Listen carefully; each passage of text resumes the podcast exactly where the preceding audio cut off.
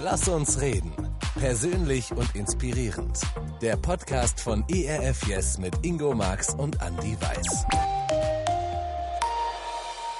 Willkommen, schön, dass ihr dabei seid bei Lass uns reden. Es gibt ja so viele Dinge, die einen irgendwie so das Gefühl von Machtlosigkeit, Hilflosigkeit, Ohnmacht geben können. Ich weiß nicht, wie es euch damit geht, aber der Andi und ich, wir haben gedacht, wir reden da heute mal drüber, weil wir kennen dieses Gefühl sehr gut, vor allem in diesen Zeiten. Ich sag Hallo Andi Weiß, schön, dass du dabei bist, Andi. Hallo lieber Ingo, hallo liebe Leute, die zuschauen, schön, dass ihr dabei seid. Ja, wir müssen, wir müssen da mal drüber reden. Ne? Lass uns reden ist ja unser Motto. Wir reden über die Dinge, über die wir dringend reden müssen. Und dieses Mal haben wir das Gefühl, haben wir schon vorher abgesprochen, wir müssen mal über dieses Gefühl der Machtlosigkeit reden. Ich habe jetzt schon ganz viel Gefühl gesagt. Äh, jetzt sage ich nochmal Gefühl. Andi, wann hattest du denn das letzte Mal das Gefühl, du bist irgendeiner Sache machtlos äh, ausgeliefert, du bist total ohnmächtig? Oder hat man das als Berater nicht, dieses Gefühl? Geht da immer was? Nein, gar nicht. Nein, gar nicht. Das äh, ganze Leben läuft ja perfekt. Man strukturiert perfekt seinen äh, Tag 24 Stunden durch äh, und wundert sich selber, warum einem Leben so wahnsinnig gut gelingt und anderen das Leben überhaupt nicht gelingt. ja, gut. Ich danke Nein, dir. Das, das war die Folge für heute. Nein, ich rudere sofort zurück. Äh, das stimmt natürlich gar nicht. Äh, das ist schon spannend, tatsächlich mitten im Leben gerade es durchzubuchstabieren. Also da, ich kenne Ohnmachtsgefühl gerade, ja, weil ich gerade mitten dabei bin. Äh, die eigentlich letzte Tour, die dieses Jahr stattgefunden hätte, ähm, nur noch zur Hälfte zu spielen und gerade kommen täglich die Absagen so rein. Das ist ein Ohnmachtsgefühl wieder. Und ich muss sagen, dass ich merke, ich gehe da, ich gehe da emotional angekratzter an die Sache als vor eineinhalb Jahren, weil ich irgendwann mal merke, wow, jetzt geht das Ganze schon wieder los. Das ist für mich eine Ohnmachtsgeschichte. Geschichte. Ähm, mhm. aber noch ohnmächtiger habe ich mich eigentlich vor ein paar Tagen gefühlt. Wir hatten in Bayern Herbstferien äh, und wir haben gesagt, also wir, wir sind äh, so, dass wir nach eineinhalb oder ein, dreiviertel Jahren Corona jetzt mal äh, uns noch eine Pause gönnen müssen, ähm, bevor es richtig losgeht, wieder mit allen Lockdowns oder was auch immer da kommen mag. Und wir sind in die Sonne ein bisschen geflogen. Ähm, und ich bin ein Mensch, ich arbeite wahnsinnig leidenschaftlich gern. Ähm, und wenn ich jetzt so erzähle, wir sind in die Sonne für eine Woche geflogen, kann man unterschiedliche Zielgruppen neidisch machen. Also ich könnte die Männer neidisch machen, indem ich sage, wir sind in die Sonne geflogen und ich, obwohl ich leidenschaftlich leidenschaftlich gerne arbeite, habe ich fast eine ganze Woche lang überhaupt nicht an die Arbeit gedacht. Ja, so. Äh, ich könnte jetzt die, die Frauen neidisch machen. Ich könnte sagen, hey, wir hatten da eine richtig tolle Verpflegung, wunderbares Essen. Bin nach Hause gekommen und hatte weniger auf der Waage als vorher. Ja, wenn die Frauen sagen, oh. Ja. Ähm, wenn ich jetzt aber dazu sage, dass ich mir am zweiten Tag so eine fetzen Lebensmittelvergiftung eingefangen habe, dass ich gar nicht an die Arbeit denken hätte können oder irgendwas vernünftig essen können, ähm, schaut die Sache schon wieder rosig aus. Das über, war für mich eine Unmachtsituation. Ja, über, über der Kloschüssel kann man sich schon mal machtlos fühlen. Ja, da lässt man sich manche Sachen so durch den Kopf gehen. Ja, so. da hat man es nicht im Griff, im wahrsten Sinne des Wortes. Ich hoffe aber, äh, es hat nicht äh, auch ganz wortwörtlich zu Ohnmacht geführt bei dir. Äh, hat es dir richtig Nein, voll den Urlaub verhagelt nicht. oder was? Ja, schon richtig. Also da, also es gab natürlich, also ich wäre ja ein lausiger Logotherapeut, wenn ich nicht sagen würde, äh, da gab es auch den schönen Sonnenuntergang, den man über den hm. über dem Meer sehen konnte und der Moment am Strand und so, den gab es schon auch. Aber es waren schon waren schon ein paar echt heftige Tage dabei und das sage ich als Mann, der ja normalerweise, wenn er äh, niest, als Mann sofort sein Testament macht. Äh, aber aber äh, da ging's äh, uns schon echt äh, äh, ans Eingemachte. Ja. Hm. Aber wir sind wieder lebend nach Hause gekommen. Ja. Ähm, du, wir haben ja äh, unsere Fans bei Instagram vorher mal gefragt, kennt ihr eigentlich dieses Gefühl von Ohnmacht, von Machtlosigkeit oder sagt ihr, nee, da geht immer was? Was ist denn dein Tipp? Wie viel Prozent haben gesagt, kenne ich? Ach, hohe. Also wenn es anonym war, dann hoch. es waren 79 Prozent. 79 Prozent wow, haben ja. gesagt, das kenne ich gut. 21 Prozent, nö, das, ich finde, es geht immer irgendwas. Also tatsächlich ist das ein Thema, glaube ich, mit dem wir den Nerv treffen. Und dann haben wir natürlich auch noch gefragt, was, was sind denn die Situationen? Was, was sind denn die Dinge, wo ihr sagt, da fühle ich mich total ohnmächtig? Und natürlich kam auch öfter das Thema Pandemie. Und es ist ja wirklich, Andi, wie oft haben wir uns eigentlich vorgenommen, irgendwann dürfen wir nicht mehr über Corona reden, ne? Aber jetzt kommt es ja schon wieder mit Macht zurück.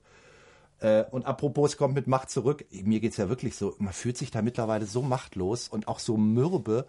Ähm, und also man könnte ja auch auf die Idee verfallen, ich weiß ja, jetzt habe ich auch keine Lust mehr aktiv zu sein, jetzt habe ich auch keine Lust mehr irgendwas zu machen, jetzt habe ich auch keine Lust mehr ähm, nicht aufzugeben. Ähm, begegnet dir das in der Beratung manchmal, dass Leute sagen, jetzt, weißt du, ich habe jetzt so viel gekämpft und über so einen langen Zeitraum, aber jetzt geht's irgendwie nicht mehr. Ich will jetzt auch äh, nicht mehr mich dem stellen. Ich will es ja auch jetzt gar nicht probieren. Ich will mich jetzt auch mal ohnmächtig fühlen. Mhm das begegnen wir absolut. Und zwar, wenn ich so diese Genese anschaue, das ist ja ganz spannend. Ich spreche ja mit ganz verschiedenen Berufsgruppen, ganz verschiedenen Menschen in unterschiedlichen Lebenssituationen. Und es ist ja spannend. Ich kann nach diesen ein, dreiviertel Jahren, ich habe zu Martina gesagt, also ich würde eigentlich gerne, wenn ich das Wort Corona noch hören könnte, äh, würde ich gerne eine, eine Analyse, ein Buch darüber schreiben. Mache ich nicht, keine Sorge, weil ich selber nicht mehr hören kann. Ja. Aber zu sehen, äh, dass man nicht sagen kann, äh, ach, die kriegen es besser hin, die kontinuierlich ihr Geld bekommen haben oder die Männer besser wie die Frauen oder die Jungen besser wie die Alten, kann man nicht sagen. Ja. Ich erlebe seit fast zwei Jahren einzelne Heldengeschichten, wo Menschen tatsächlich Helden und Heldinnen werden, indem sie sich dieser Sache stellen. Und wir haben ja so eine spannende Genese und ich glaube, am Anfang war, hatte das immer noch was Spielerisches ja, und hatte meines Erachtens auch noch was Hoffnungsvolles. Ja, äh, wenn man immer guckt, also es waren immer so Perspektiven, die man hatte. Äh, ähm, wartet Ostern ab, ja, wartet den Sommer ab, wartet den Impfstoff ab, wartet. Und es war immer so ein, ah, wir haben wieder was, auf was wir hinhoffen können. Und gerade erlebe ich in der Beratung bei den Leuten tatsächlich, genauso wie du beschreibst, ähm, äh, großes, großen Ohnmachtsmoment, wo mir viele Leute sagen, na ja, also ich bin gerade in der Situation, also das eine ist, dass es gerade besser wird, ist eigentlich unrealistisch. Momentan ist es eher so, dass es, dass ich davon ausgehen muss, dass es die nächsten Tage, Wochen, Monate eigentlich schlimmer wird und nicht besser wird. Zweiter Hoffnungsmoment, den ich nicht habe, ähm, es ist nicht so, dass ich dann sage, ah, jetzt kommt irgendwann der März, jetzt kommt der April oder der Sommer oder wie auch immer, äh, und dann weiß ich, ah, kommt Leute, dann haben wir es geschafft, dann ist es vorbei.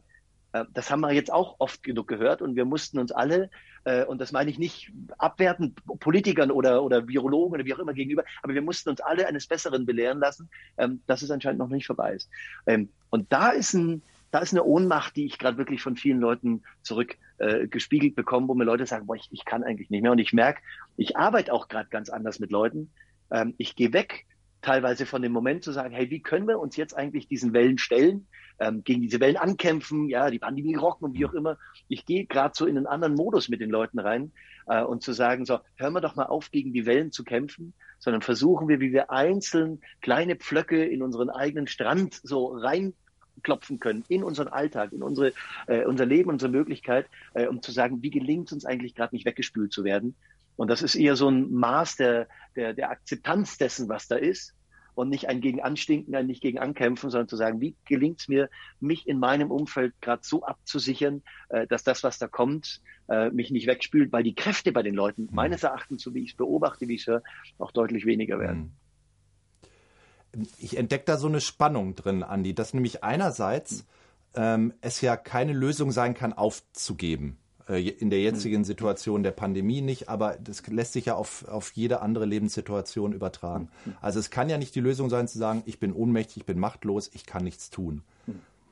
Aber es kann doch auch nicht die Lösung sein, irgendwie äh, sich an was abzuarbeiten, ähm, wo man merkt, na, das steht wirklich nicht in meinen Händen. Ich sage dir mal ein sehr persönliches Beispiel aus meinem Leben. Die Geschichte, die ich immer mal wieder erzähle, weil sie halt so prägend war in meinem Leben, als äh, meine erste Frau sich von mir getrennt hat. Ähm, das war ihre Entscheidung und ich war, ich war raus. Ich war total machtlos. So. Ähm, und dann ist es schon die Frage, was, was ist jetzt gesund, damit umzugehen? Also ist es so ein, okay, ich arrangiere mich damit, dass ich überhaupt nichts machen kann? Ist es ein, okay, ich versuche doch mal, doch noch mal was zu machen? Und wie erkenne ich denn, ähm, dass das eine jetzt dran ist oder das andere dran ist? Oder kriege ich sogar beides unter einen Hut? Und ich glaube, so geht's vielen von uns. Äh, und ich wette, das begegnet dir oft in der Beratung. Und eigentlich erwartet man ja von Beratung, dass da jemand ist, der mir hilft, immer noch einen Weg zu finden, auch wenn ich mich machtlos, ohnmächtig fühle. Ich glaube, das Spannende ist, du hast es gerade so anklingen lassen, du hast es am Anfang schon anklingen lassen. Wir reden ja äh, von einem Ohnmachtsgefühl. Also das heißt, ähm, ich, ich spüre, ich kann gerade nichts mehr tun. Ich fühle mich ohnmächtig. Äh, und ich glaube, deswegen muss erstmal dieses Ohnmachtsgefühl ähm, so ein bisschen äh, äh, separiert werden von der, von der eigentlichen Realität. Äh, weil erstmal bricht was in mir zusammen. Also so, ich, ich nehme mal mein Beispiel, auch ganz, also mein Corona-Beispiel, ja, so, äh, CD kommt raus, letztes Frühjahr, so 200, über 200 Termine gebucht, wie auch immer, und ich habe ganz klar äh, eine Vorgabe, ich weiß, was ich tue, Konzerte spielen, neues Programm spielen und so weiter und so fort. Hm. So, das bricht weg. Äh, das ist erstmal ein massiver Zusammenbruch, der da stattfindet. Warum? Äh, naja, weil das alles schon so eingetaktet ist und ich auch durch das Planen, durch das Denken, durch das Hinarbeiten meine, meine Realität erschaffen habe. Ja? Äh, als, als Mensch erschaffe ich ja ähm, immer eine neue Realität. Also ich gestalte ja, was ich tue. Frankl sagt mal, äh, wir Menschen entscheiden uns immer wieder neu, wer wir im nächsten Moment sein wollen. Das ist ganz spannend. Er sagt nicht, was wir im nächsten Moment tun wollen, sondern er sagt, wer wir im nächsten Moment sein wollen. Also erschaffe ich ja durch mein Planen, durch mein Denken, durch mein Handeln nicht nur, nicht nur äh, meinen Tagesablauf, sondern ich erschaffe ja auch Identität. Äh, wenn das, was ich geplant habe, nicht stattfinden kann, dann kratzt es ja nicht nur an meinem Kalender, dann kratzt es ja nicht nur an, an der Frage, was mache ich nächste Woche, äh, sondern dann kratzt es ja immer auch an meiner Identität. Wenn dann Ohnmachtsgefühl dazu kommt, ja, dann fühle ich mich erstmal ohnmächtig. Und dann ist ja spannend zu fragen, äh, stimmt dieses Gefühl mit der Realität überein? Und ich habe gemerkt, es ist schon, also das, ich habe ja relativ schnell mit Online-Konzerten, Büchern und was weiß ich dagegen gearbeitet, äh, aber, aber ich kenne sehr wohl den Moment, erstmal an den Punkt zu kommen und zu sagen, um Gottes Willen, was machst du jetzt eigentlich, was machst du jetzt eigentlich? Und dieser Moment war nicht ja nicht nur, oder die, die Antwort, die man dazu gegeben hat, war ja nicht nur letztes Jahr so, sondern ich habe jetzt gemerkt, als die, als die ersten Absagen die letzten Tage wieder kamen, habe ich gemerkt, oh, fängt das Ganze schon wieder an. Und wieder stehst du vor der mhm. Frage, wie gibst du Antwort auf diese Frage? Und von dem her ist das Wort Ohnmachtsgefühl, glaube ich, ein ganz wichtiges Gefühl, das ich erstmal ernst nehmen muss, bevor ich dann in der Realität gucken kann, was kann ich denn dann eigentlich gestalten, wenn ich das, was ich tun kann ja. oder was ich nicht tun kann, eigentlich gerade nicht tun kann. Ich könnte mir aber vorstellen, dass der ein oder andere, der uns zuhört, jetzt vielleicht sogar ein bisschen wütend wird und sagt, sorry, das stimmt doch gar nicht. Es gibt doch Sachen, gegen die kann ich einfach nichts tun. Da ist es nicht nur ein Ohnmachtsgefühl und es ist nicht nur subjektiv und ich muss gucken, wie ich das einordne. Bleibt mir mal weg mit dem Psychogelaber, sondern da sind Dinge, da kann ich doch nichts. Also blöder Klimawandel und, äh, und Corona äh, und, und diese, dieser ganze Hass, der mir im Netz begegnet und Mobbing auf dem Schulhof äh, da bin ich doch total hilflos. Da kann mir doch keiner einreden, ja, du musst ja jetzt aber gucken, wie du das für dich jetzt nochmal so einordnest und so. Du siehst, äh, ich äh, ahme gerade den Therapeuten nach, obwohl du gar nicht so redest, Andi. Das tust du gar nicht. Hm. Aber ich kann mir, so, also das ist ja schon, so kann man sich ja dran abarbeiten und sagen so, oh Leute, ey, hört mir auf mit dem Gelaber. Ich manchmal, es geht einfach nichts mehr. Aber das ist, du, du sagst es völlig äh, zu Recht kritisch, weil das eine große Gefahr ist. Und ich glaube, ähm, es braucht immer eine Genese dorthin, um ins Gestalten zu kommen. Und diese Genese hat verschiedene Momente. Und wenn ich nur sage, ähm, naja, äh, du kannst ja gestalten, auch in der Ohnmacht, äh, äh, du kannst was tun, wir, dann ist es immer Gefahr, finde ich, zu einem billigen Chaka-Chaka-Coaching zu werden, äh, weil es den Menschen nicht ernst nimmt. Und immer wenn ich die Emotionen nicht ernst nehme, und zu der Emotion gehört auch die Wut dazu, zu, zu, zu, äh, die, die Ohnmacht dazu, ja, die Trauer dazu. Mensch, ich, ich darf mal drüber trauern, was alles nicht stattgefunden hat. Äh, und da, das gilt für jeden anders. Ja. Für den einen, der trauert, äh, dass er, dass er das und das nicht arbeiten konnte, der nächste trauert, dass er die Menschen nicht sehen konnte. Ähm, wie viele Geschichten gibt's, wo Menschen Menschen verloren haben, gar nicht nur an Corona zwangsläufig, sondern im letzten Jahr, wo Menschen nicht auf die Beerdigung von den Menschen gehen durften, der, der gar nicht an Corona gestorben ist, sondern auf, aufgrund der Auflagen äh, nicht mehr Abschied nehmen konnte, wie viel mehr und so weiter und so fort. Und ich glaube, es ist so wichtig, erstmal diese Wut und diese Trauer und wie auch immer äh, ernst zu nehmen und dieser Wut und dieser Trauer und all diesen Emotionen, die da kommen, auch mal einen Raum zu geben und mich in dem Maß ernst zu nehmen. Weil sonst, sonst ist es tatsächlich, glaube ich, ein oberflächliches, äh, komm, wir müssen an, an, an, an unsere Einstellung verändern, da können wir schon was gestalten. Das wäre, glaube ich, zu, zu wenig und auch schnell zu billig. Ja. Hm. Vielleicht gehen wir mal noch ein paar Sachen durch, die Leute uns geschrieben haben, was ihnen Ohnmachtsgefühle gibt. Ähm, hier ein ganz kurzer Satz, in dem aber so viel drin liegt. Wenn ich krank bin. Ja, und krank kann ja nur wirklich äh, sehr verschieden schlimm sein, aber das ist ja tatsächlich was. Äh, da, da, kann ich ja eigentlich nichts durch meine Einstellung dran ändern, oder doch? Hm. Das ist die Frage. Jetzt kommt die Psychosomatik. Bin ich nur krank, weil, naja. ich, weil ich eine falsche Einstellung habe? Oh, das ist, das ist äh, eine gefährliche Unterstellung. Da muss man aufpassen. Ähm, äh, aber, aber die Frage ist, kann ich, also Frankel sagt, es gibt verschiedene Sinnbahnen, die ich gestalten kann, wie ich Sinn in meinem Leben. Also ich, ich stelle fest, ich kann was gestalten, äh, indem ich etwas schaffe in der Welt. Ich kann was gestalten, indem ich einen Menschen liebe. Und es gibt so viel, die ich, wo, wo ich gestalten kann in meinem Leben. Und dann gibt es Dinge, die kann ich nicht gestalten. Und dann kommt er doch zur Einstellung, weil er sagt, naja, ich kann am Ende des Tages zu den Dingen, die ich nicht verändern kann, zumindest meine Einstellung verändern. Und wenn das gelingt, dann kann ich lernen, er hat oft das Wort heroisch, also heldenhaft genannt, dann kann ich lernen, selbst das größte Leid, die größte Krise, die größte ungestaltbaren Momente des Lebens äh, noch aufrecht gestalten, weil ich sie als Aufgabe annehme, weil ich sie auch als gegeben annehme. Ich äh, lerne da immer von meinem Sohn dazu, der der hat, äh, das ist gigantisch, dass er selbst in den herausforderndsten Momenten oft seinen Humor nicht verliert. verliert ja? so, also unsere, unser Urlaub war so, dass wir dann äh, äh, die Nächte auch miteinander äh, intensiv erlebt haben. Ja? Äh, Söhnchen hat dann auch irgendwann mal so seine, äh, seine, seine Kopf durch den äh, Gedanken durch den Kopf gehen lassen Momente gehabt. Also stand dann der Eimer da äh, so, und er ist irgendwann wach geworden und er sagt, Leute, ich glaube, es ist wieder soweit. Nimmt den Eimer, äh, übergibt sich da rein und sagt, so, fertig, gute Nacht und legt sich hin und schläft weiter. Ja, so. Und ich, wir, haben, wir haben gelacht, obwohl wir wirklich alle fertig waren. So. Wir haben gelacht. Und das ist ein Ding, auf Abstand zu gehen. Und das muss man auch wieder vorsichtig sehen, ist, ist der Humor. Humor ist ein Mittel, um auf Distanz zu gehen.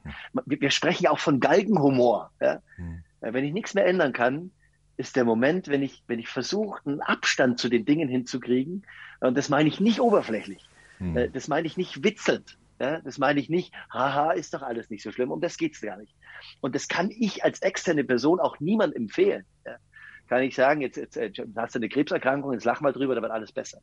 Das ist nur eine Sache, die ich selber für mich entscheiden kann, äh, dass ich, dass es mir gelingt, um Dinge, die in meinem Lebensrucksack sind, um mein Trauma, um meine Schwierigkeiten, um Dinge, die wiederkommen, um die Dinge, die ich nicht auf die Reihe kriege, um auch um meine Krankheit, wie auch immer, auf, auf Distanz zu gehen. Und weil ich auf Distanz gehe, darf das, was mich da gerade so lähmt, was ja ernsthaft schlimm ist, was ja ernsthaft eine Bedrohung ist, äh, darf ich mich entscheiden, dass das jetzt nicht mehr so viel Einfluss auf mich hat. Das ja. kann ich aber nur selber entscheiden. Ja. Jetzt Jetzt versuche ich es mal so auf die Reihe zu kriegen, als jemand, der eben keine therapeutische Ausbildung hat, sondern nur gesunden Menschenverstand.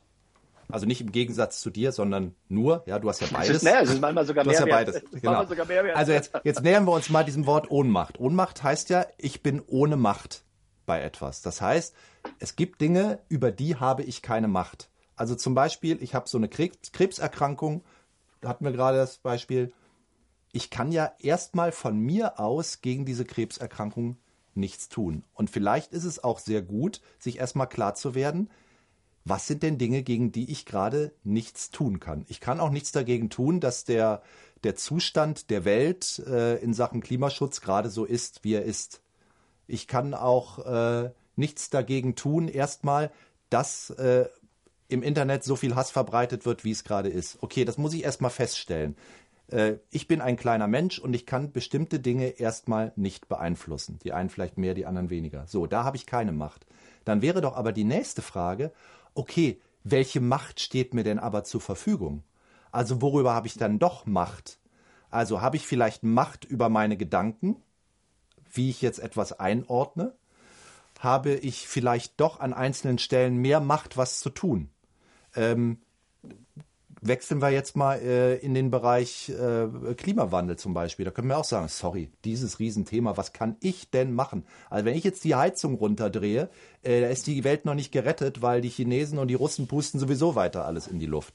Da kann man ja dann auch irgendwie, dieses Ohnmachtsgefühl kann einen ja dann so überschwemmen, dass man auch gar nicht mehr bereit ist, selber was zu tun. Aber ich kann natürlich selber das tun, was in meiner Macht steht. Und mich beeindruckt das sehr. Ich habe jetzt neulich noch mal Interviews im Radio gehört von jungen Menschen, die seit Jahren sich äh, einsetzen dafür, ähm, im Rahmen von Organisationen doch immer und immer und immer wieder auf dieses Thema hinzuweisen. Und die, obwohl sie auch so viel Frust erleben, die jetzt auch sagen, als wisst ihr, die letzte. Klimakonferenz, da ist da wieder nichts bei rausgekommen, die trotzdem nicht aufgeben und sagen, wir machen weiter, wir werden das Thema immer und immer wieder bringen. Ähm, natürlich haben die nicht die Macht, irgendwelche Beschlüsse auf so einer Klimakonferenz äh, zu fassen, aber die haben die Macht, immer und immer wieder darauf aufmerksam zu, äh, zu machen. Und das ist das, was sie in dem Moment tun. Und das beeindruckt mich dann schon. Also ich muss unterscheiden zwischen, was steht in meiner Macht und was nicht. Und ich glaube, beides ist gesund, mal anzuerkennen, was kann ich nicht tun, aber dann auch zu gucken, okay, was kann ich denn tun, statt einfach nur aufzugeben. Also die, die, die Einstellung oder die, die, die Gefahr dieser Einstellung kann ich völlig nachvollziehen. Also gerade das gerade Thema Klimaschutz, ja, zu sagen, äh, ja, also selbst wenn selbst wenn Deutschland, was ja auch in Deutschland noch nicht mehr gelingt, äh, seine, seine äh, Ziele brav einhalten würde, dann haben wir weltweit Länder, die, die in ihrem Verhalten das so massiv überschatten, äh, dass Deutschland sich noch viel höhere Ziele setzen könnte äh, als Land. Ja, so. Hm. Und wenn du dann das, was die, die, die, die, die äh, Ohnmacht als, als Land, als Deutschland siehst, ja, und dann brichst du das noch auf den Einzelnen runter, dann sagst du ja, um Gottes Willen. Also ob ich jetzt da äh, meinen Müll trenne, ob ich jetzt meine Heizung runterschraube oder wie auch immer, äh, oder mein Auto laufen lasse oder zu Fuß gehe oder wie auch immer, äh, was hat denn das für eine Auswirkung? Die kann ich nachvollziehen die Geschichte. Und ich äh, würde mir so sehr wünschen, dass wir aber dann anderes ähm, Denken irgendwie bekommen. Und ich glaube, es bräuchte da so eine, ähm, so eine, eine Schwarmbündelung. Ja? Ähm, ich bin, äh, das sage ich hier ganz offiziell, äh, so wichtig ist äh, das finde, dass das wachgehalten wird. Ähm, aber ich finde, ich finde, der, so das ganze Fridays for Future Thema und sowas ähm, hat einen, hat einen schwierigen Beigeschmack äh, weil ich glaube, es ist gar nicht so, so, äh, so, so gut, Kindern ähm, Applaus dafür zu oder Jugendlichen äh, oder jungen Menschen äh, dafür Applaus zu geben, dass sie demonstrierend auf die Straße gehen. Ähm, weil derjenige, der demonstriert, äh, ist immer derjenige, der in der ohnmächtigen Position ist. Also sonst müsste er nicht demonstrieren, sonst könnte er ja mitbestimmen. Mhm. Ähm, und ich glaube, wir müssten unseren Kindern noch viel früher beibringen, ähm, dass, sie, dass sie einen täglichen Wahlzettel in der Hand haben und x-fach. Je, jeder Kauf, äh, jeder, jedes Bezahlen an der Kasse, jedes und, und, und, und, ist, ist eine neue Abstimmung. Und ich glaube, die größte Macht dieser Welt ist die Macht der Konsumenten. Äh, und wenn wir das äh, vermitteln, wenn wir das noch viel stärker leben. Und ich glaube, deswegen braucht es da eine Schwarmgeschichte, um zu verstehen, hey, ich bin hier nicht der kleine Swimmy allein, äh, sondern wir sind gemeinsam ja, ein, ein, eine, eine große Gestaltungsmacht als Konsumenten. Wenn, wenn das gelingt oder wenn wir das noch besser bündeln könnten, äh, wären wir unserer Macht mitten in dieser Ohnmacht noch mhm. viel mehr bewusst und könnten diese Macht noch viel konstruktiver ausleben. Ja, wobei ich glaube, ich würde dir bei den, bei den Demos so ein bisschen widersprechen, weil das ist ja auch ein Ausdruck von, ich will aber etwas tun. Ich will das nicht einfach nur über mich ergehen lassen. Ich ja. glaube, für den einen oder anderen ist es vielleicht auch der Punkt, wo er sagt, so ja, ich kann wenigstens diesem Thema eine Stimme geben. Und je mehr auf der Straße sind. Ich will das nicht, also ich, wenn man jetzt überlegt, komplett, die, ja, ja. ja, das verstehe ich, ich verstehe, dass das, äh, ich will nicht dass das schlecht reden. Ja, ich nur, will nur, nur sagen, ein Teil ist. Dabei. Genau, weil, weil Fridays for Future, ich glaube, wir wären in Deutschland in Sachen Klimaschutz egal wie weit wir jetzt gerade sind, noch nicht so weit, wenn es diese Bewegung nicht gäbe. Also dieses, dass das Thema in der Gesellschaft angekommen ja, ja. ist, das verdanken wir ganz vielen Schülern und Studentinnen, glaube ich. Absolut, ja. absolut. Also ja. Auch, Deswegen auch spreche ich absichtlich äh, nicht gegen etwas, sondern nur von ja. einem Fadenbeigeschmack, ja. äh, den ich gerne noch ein bisschen in der Dimension größer äh, bestückt sehen würde. Ja. Ein weiteres Ohnmachtsgefühl, das uns jemand geschrieben hat. Wo habe ich es denn? Ich suche was ganz Bestimmtes. Ja, wenn es um meine Kinder geht und ich sehe, dass ich nichts ändern kann. Boah, Andi, wir hm. sind ja beide auch Väter. Das ist doch richtig hart, oder? Wenn man das hm. Gefühl hat, ich weiß nicht, wer das schreibt und in welcher Situation, vielleicht sind die Kinder schon erwachsen und man sagt, ich kann habe überhaupt keinen Einfluss, ich kann nichts ändern. Ich sehe, die rennen in ihr Unglück oder was auch immer und ich kann da nichts dran ändern. Also hm. diese, diese, dieses Gefühl von Ohnmacht, wenn es um die Kinder geht, das tut besonders weh, glaube ich, oder? Also bevor ich einen schlauen Satz dazu sage, äh, ist genau, knüpfe ich an dem letzten Satz von dir an. Ich glaube, da kann man, bevor man irgendeinen schlauen Satz hört oder sich Gedanken schlau darüber macht, erstmal diesen Schmerz nur aushalten und zu sagen, ach du meine Güte, ich würde es gern so gern anders machen. Äh, ich will es so gern, dass mein Kind oder meine Kinder das besser haben oder dass ich das empfehle, das empfehle. Äh, und ich muss jetzt gerade aushalten, dass ich diesem Kind auch vermittel, du hast eine Entscheidungsfreiheit in dieser Welt. So.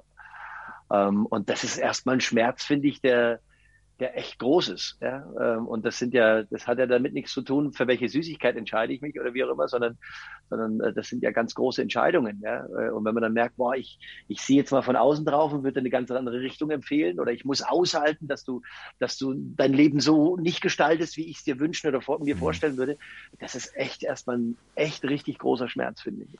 Ja, und die, die Gefahr ist ja, dass, äh, wenn ich sage, ich bin da nicht ohnmächtig, dass ich dann auf der einen Seite, anderen Seite übergriffig werde und sage, nein, ich ja. muss jetzt als Eltern, keine Ahnung, wie alt die Kinder sind, ich muss meine Macht jetzt einsetzen, ich muss da jetzt eingreifen äh, und die sollen eben nicht entscheiden. Und das ist ja wahrscheinlich auch nicht besonders gesund. Und das, da sind wir jetzt an dem Punkt, wo es ja auch tatsächlich darum geht, das mal auszuhalten, dass ich jetzt machtlos bin, vielleicht auch ganz bewusst meine eigene Macht, meinen eigenen Einfluss zu begrenzen, obwohl es so weh tut. Aber woher weiß ich denn, wann das dran ist und wann ich vielleicht doch mich einmischen sollte? Richtig schwierig. Naja, da ist, da ist glaube ich, ähm, wichtig äh, zu gucken, was wissen wir aus, aus Bindungstheorie und lauter solchen Geschichten. Ähm, und da ist es natürlich diffizil. Wann muss ein Kind etwas gestalten? Wann muss sich ein Kind abgrenzen? Wann muss und, und, und, und. Und ich glaube, ähm, das Spannende ist, äh, ein Kind muss sich über die Abgrenzung spüren und weiterentwickeln. Das ist so nötig. Ja? Also ich weiß noch, als wir, als wir einen Kindergarten gesucht haben äh, für unseren Sohn damals, äh, haben wir uns verschiedene Kindergärten angeschaut und wir waren bei einem Kindergarten, äh, da sage ich jetzt gar nichts mehr dazu, sonst äh, dass es auch so ganz in der, äh, in der Anonymität bleibt. Und dann sagt uns die, die Leiterin dort, äh, also unser, unser Konzept ist folgendes. Ähm, also das erste ist, unseren Kindern ist hier nicht langweilig. Ja? Äh, und das Zweite ist, ähm, wir reden hier viel mit den Kindern. Ja? Ähm, also das Erste ist, wir sind nach diesem Gespräch rausgegangen, da saß ein Kind am Boden und hat gesagt, mir ist so langweilig. Die arme Frau, habe ich mir gedacht. Weißt du, was meine Frau immer sagt? Weil meine Frau sagt immer, jedes Kind hat ein Recht auf Langeweile.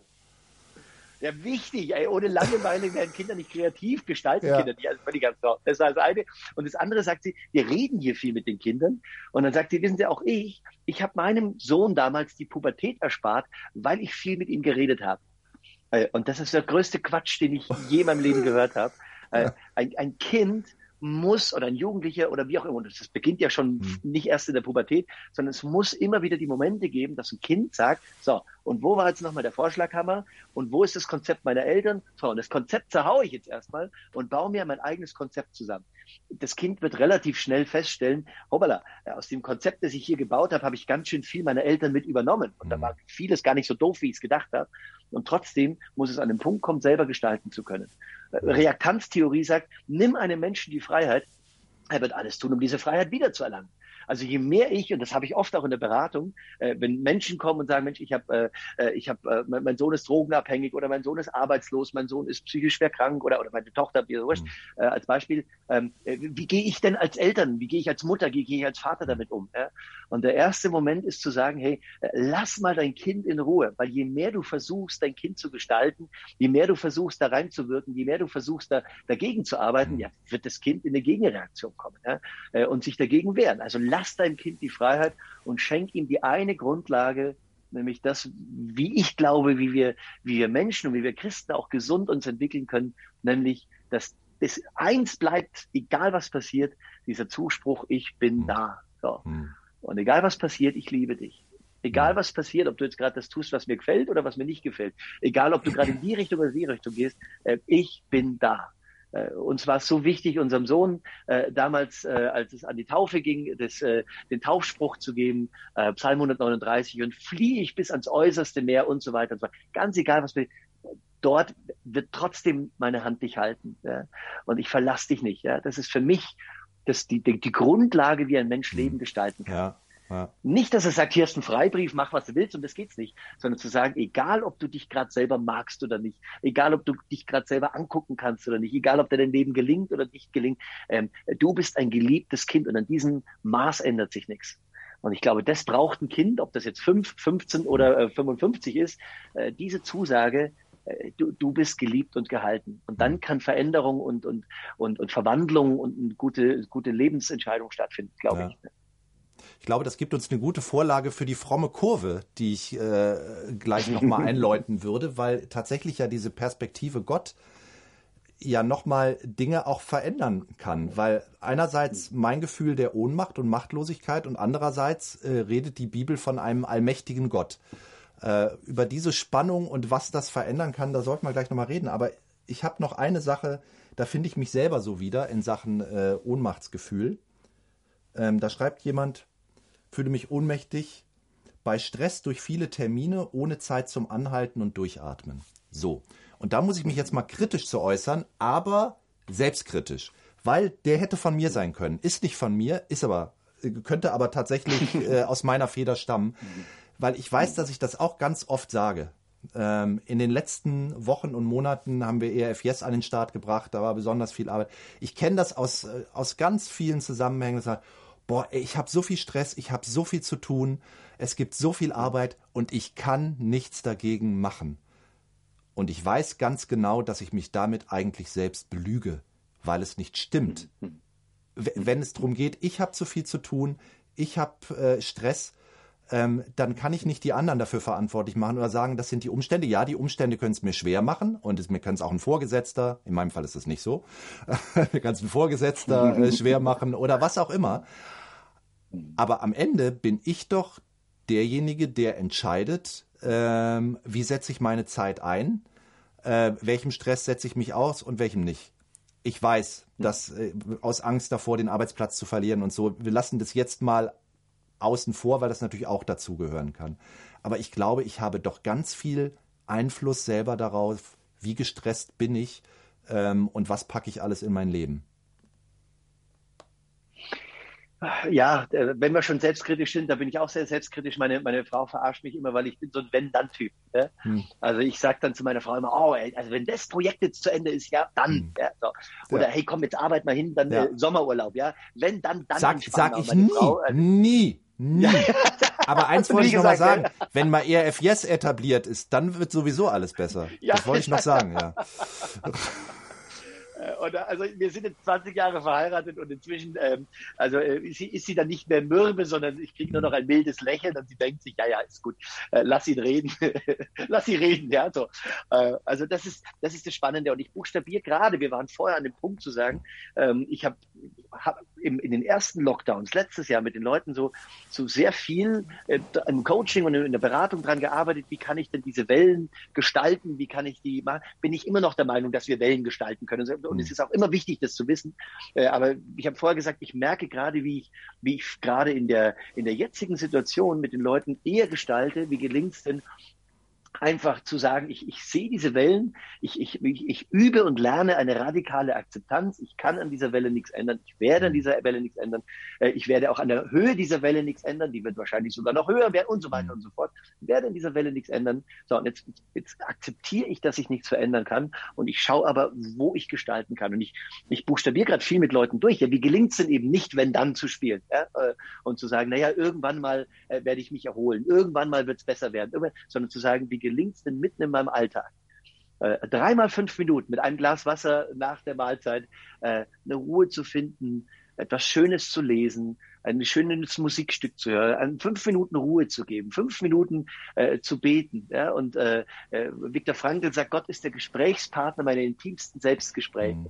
Und wenn ich keine Worte habe, gerade äh, weil ich so enttäuscht bin, weil ich so frustriert bin, weil ich mich so ohnmächtig fühle, äh, dann, dann höre ich vielleicht mal fünf Minuten in mich rein ähm, und das, was da in mir stürmt, darf mit Gott reden. Ja? Mhm. Äh, Jesus sagt mal, äh, euer Vater weiß doch schon, äh, was ihr braucht, bevor mhm. ihr es überhaupt sagt. Und wenn ich nur mal fünf Minuten in diesen Sturm reinhöre und, und diesen, diesen Sturm bewusst fünf Minuten lang Gott antue und weiß, der ist da mit dabei in mhm. diesem Sturm, äh, dann sind es dreimal fünf Minuten, die mehr sind, als wenn ich sage, oh, jetzt muss ich noch vier Monate durchhalten, bis der nächste Urlaub kommt. Und das ist das, was ich gerade mit Menschen durchbuchstabiere. Und ich glaube, da können wir vielleicht Großes nicht gestalten oder, oder Langfristiges nicht gestalten oder, oder ganze Tage oder ganze Projekte oder wie auch immer. Aber wir können in diese, in dieses, diesen großen Sturm, in dieses große Unwegbare kleine, konstruktive, gesunde, effektive Nadelstiche setzen äh, und werden dann feststellen, oh, jetzt ist es mir gelungen, eine Woche lang dreimal am Tag fünf Minuten Momente einzubauen, wo ich gesagt habe, hey, da ist Windstiel äh, und ich habe trotzdem mein Zeug geschafft. ich probiere mal aus, vielleicht ist es, sind es sogar dreimal zehn Minuten nächste Woche. Äh, und ich bin dann irgendwann schon mal bei einer halben Stunde am Tag, wo ich, wo ich innehalte, wo ich mich nicht antreiben lasse, wo ich mich nicht äh, wie, so ein, wie so ein Ochs durch die, durch die Gasse treiben lasse, von Terminen, von, von, mhm. äh, vom, vom, von der festen Überzeugung, dass ich sonst mein Zeug nicht schaffen würde. Und ich stelle fest, oh, da ist doch ein Raum, den ich gestalten kann, der nicht groß ist, aber der trotzdem da ist und äh, der, der mir hilft, mal durchzuschnaufen. Hm. Ja, mir ist auch wichtig nochmal zu betonen, ich wollte nicht demjenigen zu nahe treten, der das hier geschrieben hat, weil ich seine Umstände oder ihre Umstände überhaupt nicht kenne. Aber äh, ich weiß von mir selber, dass ich schnell in so eine Opfermentalität dann falle äh, und so tue, als könnte ich nichts dran ändern. Und die hat auch damit zu tun, sage ich jetzt nur wieder von mir persönlich, dass man sich ja so schnell für so unverzichtbar hält. Also nein, einen Tag ja. frei nehmen, das geht nicht. Da werde ich gebraucht. Äh, ich habe letzte Woche mir mal einen Tag freigenommen. Ich habe es überlebt äh, und es haben auch alle meine Kolleginnen und Kollegen überlebt. Wer weiß, wer es überhaupt gemerkt hat, dass ich weg war. ja. Manchmal nehmen wir uns ja auch zu wichtig. Viele, ja. Ja, das ist spannend. Zu mir, zu mir, kommen viele Pastoren und Pfarrer und so auch in die, in die Supervision und, und ich begleite die und mache dann Coaching für die. Und dann äh, kam mal ein, ein Mann, äh, der kam und hat gesagt, ich wurscht aus welcher Glaubens- äh, oder äh, Konfession und wie auch immer der kam. Und dann, und dann sagt er, ja, und ich habe schon ein Dreivierteljahr lang keinen einzigen freien Tag genommen und habe ja das alles aufgezählt. Äh, und dann sage ich, äh, sage ich zu ihm, äh, mal ganz ehrlich, wollen Sie jetzt da gerade ein Kompliment dafür, dass Ihnen das nicht gelingt? Äh, oder was wollen Sie jetzt gerade, dass Sie mir das erzählen? Weil eigentlich, äh, eigentlich erzählen Sie mir gerade, dass, dass es Ihnen nicht gelingt, Ihr Leben zu gestalten. Sie sind aber als Hirte jemand, der sich traut, einmal in der Woche spätestens mindestens auf die Kanzel zu steigen und den Leuten zu sagen, wie Leben funktioniert. Ja? Ich glaube, wir müssen mal an diesen Konflikt dran, weil sonst sind sie ganz weit weg von, der, mhm. von, der, von, der, von einem echt gelebten Leben. Und wir reden ja nicht nur über Glauben, wir reden über Leben. Ja, so. Äh, und genau das, was du gerade gesagt hast, manchmal äh, stellen wir uns so ein bisschen, glaube ich, auch als Opfer, als, äh, äh, als, als, als ungestaltbare Menschen hin und wie auch immer. Und eigentlich wollen wir so ein bisschen hören, boah, also äh, mein anderen, anderen gelingt es ja frei zu machen, anderen gelingt es ja einen freien ja. Tag zu machen. Aber, aber, aber ich, ja, also ich kann, wenn ich mich rausziehe, also, Entschuldigung, also, aber, ja. aber dann heißt du hast dich rausgezogen, die Welt ist untergegangen. Ja, das haben wir dir ja vorher gesagt. Ja, ja. Dich geht's ja nicht. Ja, es ist natürlich, meine Überstunden sind ja auch ein Statussymbol. Ne? Es ist ja, wenn ich schon keinen ja, Porsche total. fahren kann, ich habe wenigstens Überstunden. Ja. ja, ja. ähm, ja. Aber jetzt machen wir mal die fromme Kurve, die ich eben angekündigt habe, weil ich finde es echt total spannend, diese Frage.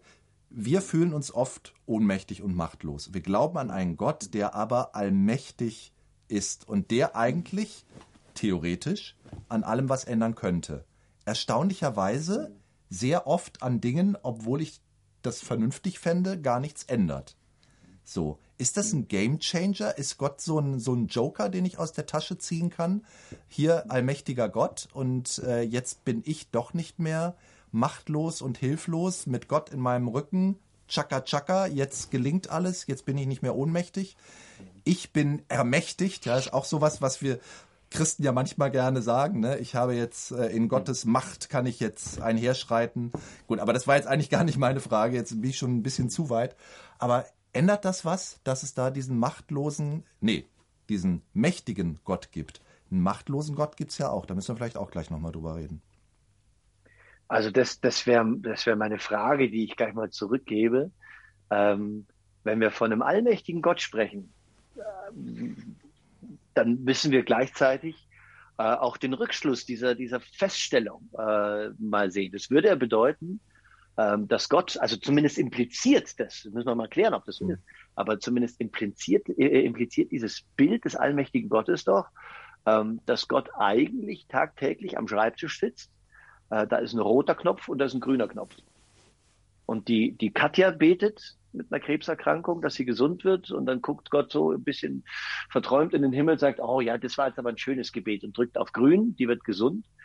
Und die Petra, die betet mit der gleichen Krebserkrankung und ähm, sagt Gott, naja, jetzt habe ich aber schon zu viele gesund gemacht. Also alle kann ich auch nicht gesund machen, also muss man doch auf Rot drücken, dummerweise. Ja, so. Äh, das ist doch so ein Bild. Ja? Hm. Und ich glaube, ähm, wenn wir dieses Bild, diesen Rückschluss mal mal seelsorgerlich durchdenken, heißt es doch ja praktisch, ähm, ich sitze irgendwann mal da, ich bete, als Beispiel, um bei der Erkrankung zu bleiben, ich, ich bete, ich werde nicht gesund. Dann habe ich, derjenige, der eh schon mit einer Krebserkrankung zu kämpfen hat, nochmal eine, eine Watsche obendrauf, weil mich jetzt Gott auch in dieser Schwierigkeit auch noch allein lässt, ich was falsch gemacht habe, ich was nicht richtig gemacht habe, vielleicht was angestellt habe oder keine Ahnung, weil ich verdient habe, dass ich jetzt nicht gesund wäre. Und das ist eine Art und Weise, die ich ungern mit Menschen durchbuchstabiere. Hm. Ich habe, äh, als ich in die Gemeinde kam, äh, vor 25 Jahren, genau diesen Crash gehabt. Äh, also ich habe, ich habe, ein Teil meiner Aufgaben war Gottesdienste zu halten. Also bis Sonntagmorgens bist du auf die Kanzel gestiegen äh, und du merkst aber relativ schnell, naja, dein Job ist aber nicht nur, du bist nicht nur für Sonntags angestellt, sondern es gibt Montag, mhm. Dienstag, Mittwoch, Donnerstag und es gibt auch Samstag, Freitag dazwischen auch noch. Ja, so. Und da findet Leben statt. Und das sind immer die Sachen, die ich ja tausendmal schon gesagt habe. Also da sitzt du am Bett einer krebskranken Frau, hochfromm, die trotzdem stirbt. Da beerdigst du das fünfjährige Kind. Äh, und du stehst mit Eltern am Grab und die, die, die, die sagen, ja, was ist denn das für ein Gott, der sowas zulässt? Ähm, und äh, ich, ich persönlich bin, äh, da, da hat mein, mein, mein Glaubensfundament große Risse und Knacks bekommen, ähm, weil ich gefragt habe, was, was, was für ein Bild Gott, von Gott kann ich denn in den Erfahrungen noch haben mhm. und auch mit Menschen teilen? Und äh, ich bin da sehr tief äh, an einem Text bei, bei Bonhoeffer gelandet, der sagt, äh, eigentlich ist der Gott der Bibel, an den wir glauben, nicht ein allmächtiger Gott, sondern ein Gott der Bibel, der ist ein ohnmächtiger Gott. Alle anderen Religionen reden von einem allmächtigen Gott. Der Gott der Bibel, der spricht von einem Gott, der sich freiwillig ohnmächtig macht, der, der mitleidet in diese Welt und der dabei ist. Und plötzlich habe ich nicht mehr diesen, diesen, diesen Gott, der am Schreibtisch sitzt und äh, einen grünen oder einen roten Knopf drückt, sondern es ist der Gott, der sagt, alttestamentlich angefangen, ich bin der, ich bin da. Ja? Mhm. Er sagt nicht, ich bin der Glücklichmacher, ich bin der äh, äh, Wünscheerfüller, ich bin der Kaugummiautomat, oben Gebet rein, unten kommt die erfüllte Geschichte raus, sondern ich bin der, ich bin da. Und Jesus ist der, der sich dann noch sichtbar macht und einreicht ja. und dann mitleidet in dieser Welt. Ja.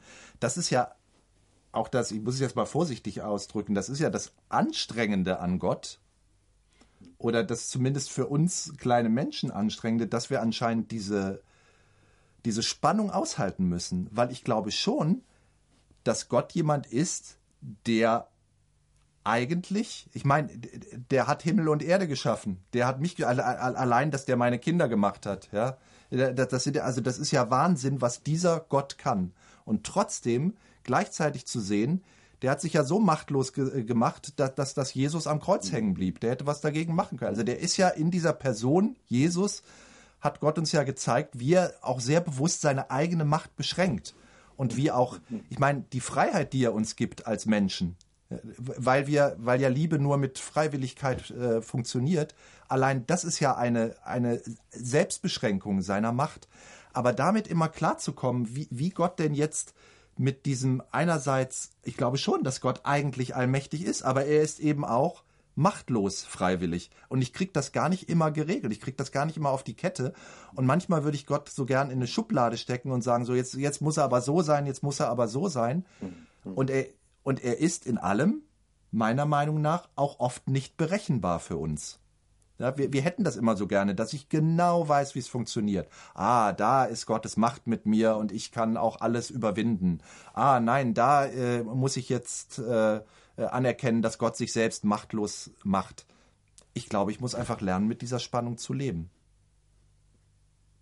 Ja, und diese Spannung ist ja ganz schön fies erstmal, finde ich. Also Bonhoeffer sagt mal, einen Gott, den es gibt, gibt es nicht. Ja? Ja. Ähm, und das, das aushalten zu müssen, ähm, ist ganz schön schwer, weil es wäre ja so einfach.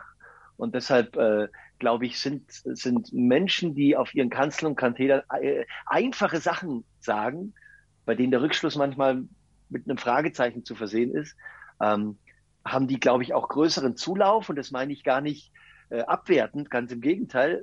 Ich, ich verstehe den Wunsch zu sagen, ich hätte gerne eine Antwort, auf die ich zählen kann. Ja? Ich hätte gerne eine Antwort, mit der ich rechnen kann und auf die ich eingehen kann. Und ich habe aber diese Antwort nicht. Ich muss Gott jeden Tag neu in meinem Leben so durchbuchstabieren, dass ich mir die Frage stelle, wer ist denn jetzt eigentlich Gott?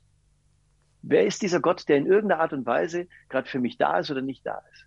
Und manchmal wird es schwarz im Leben, dann ist der, das Bild von Gott weg und manchmal äh, kommt ja, das Bild das ist, wieder. Das war ein, gutes, war ein gutes Bild für das, wovon du gerade sprichst. und, und manchmal, manchmal äh, muss ich, und ich glaube, das ist, das, äh, das ist das, die, diese mühsame Übung des Glaubens, ähm, dass in irgendeiner Art und Weise ähm, Leben zu gestalten ist.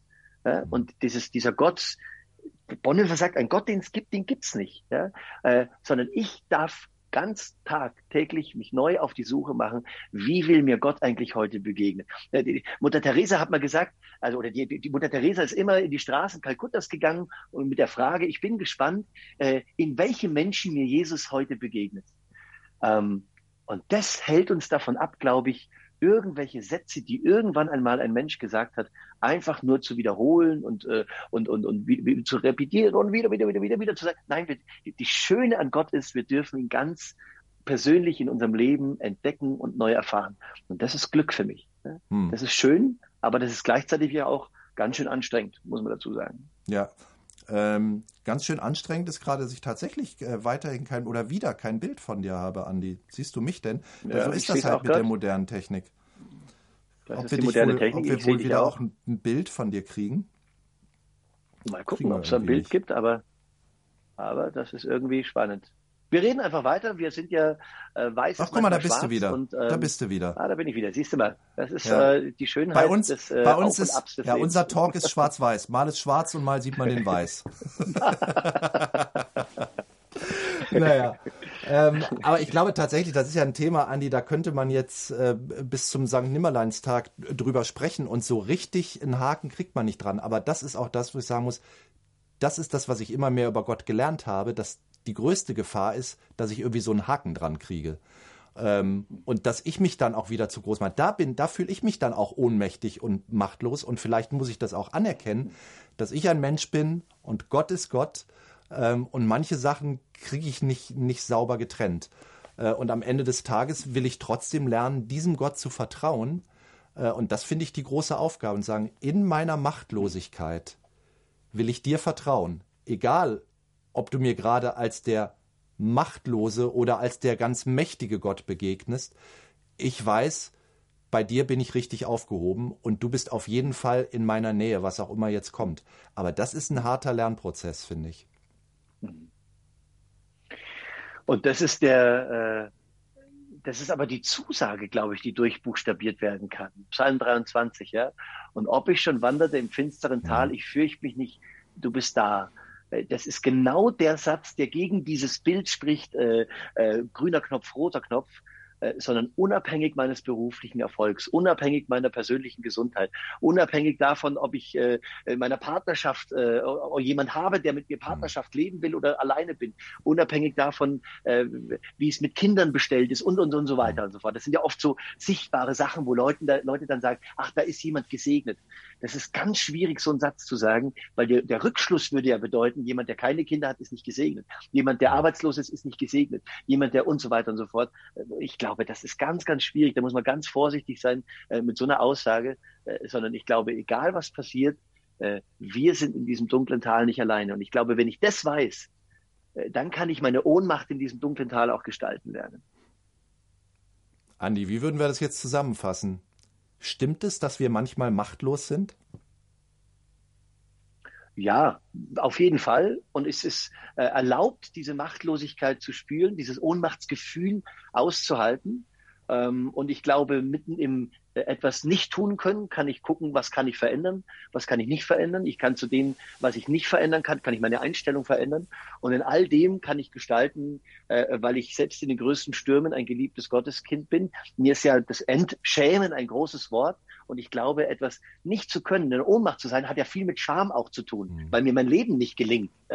Äh, und ich glaube, dieses Entschämen lassen von Gott, zu sagen, hey, egal was gerade passiert, du darfst aufrecht gehen. Du musst dich nicht schämen dafür, was dir gerade nicht gelingt. Du musst dich nicht schämen für deine Krankheit, musst dich nicht schämen für deine Kinder, was man vorhat. Mhm. Musst dich nicht schämen für deine Arbeitslosigkeit oder was auch mhm. immer, äh, sondern ich bin ein geliebtes Kind und so kann ich zum Held und zur Heldin meiner eigenen ganz persönlichen mhm. Sturmesgeschichte werden.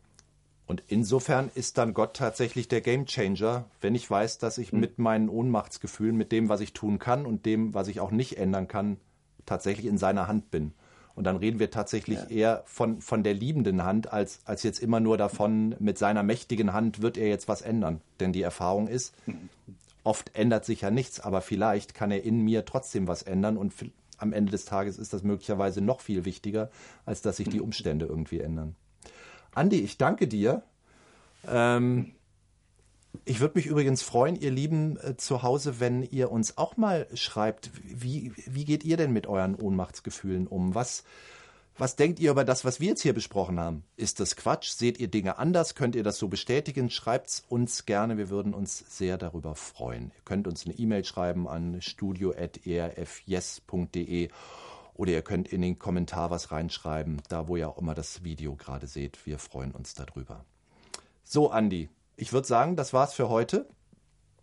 Es ist doch immer wieder, immer wieder erstaunlich, über was man so alles reden kann.